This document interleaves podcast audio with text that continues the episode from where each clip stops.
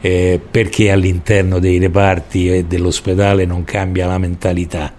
Noi abbiamo fatto parecchie assemblee di reparto, ma la paura era la responsabilità.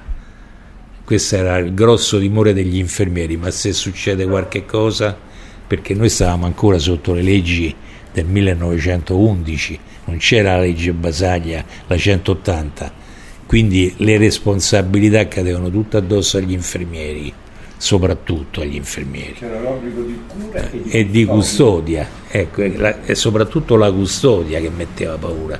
Se scappava un paziente che tu magari portavi a spasso nel giardino, lo dovevi andare a ritrovare a casa perché erano dolori, insomma c'era il rischio del licenziamento, c'era il rischio delle punizioni, quindi voglio dire, era, era molto difficile eh, far capire che meno responsabilità avevamo e meno situazioni di ripercussione avremmo avuto rispetto a determinate situazioni. Per cui abbatte le reti non si mangiava con coltello e forchetta, si mangiava con un cucchiaio perché era meno pericoloso.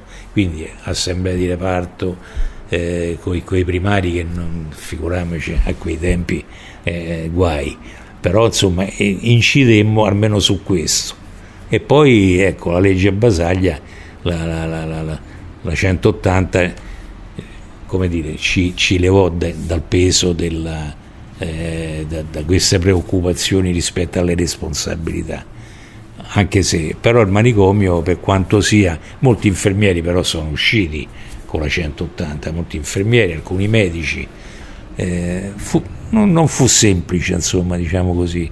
Il, il grosso aiuto veniva da fuori, perché fuori avevamo questo aspetto di eh, come dire, appunto, la gestione esterna era significativa anche nei rapporti con la gente, con la, col, col quartiere, dove, dove, le persone avevano il timore di vedere anche i, i malati psichiatrici che uscivano fuori. Quindi questo aiutò parecchio.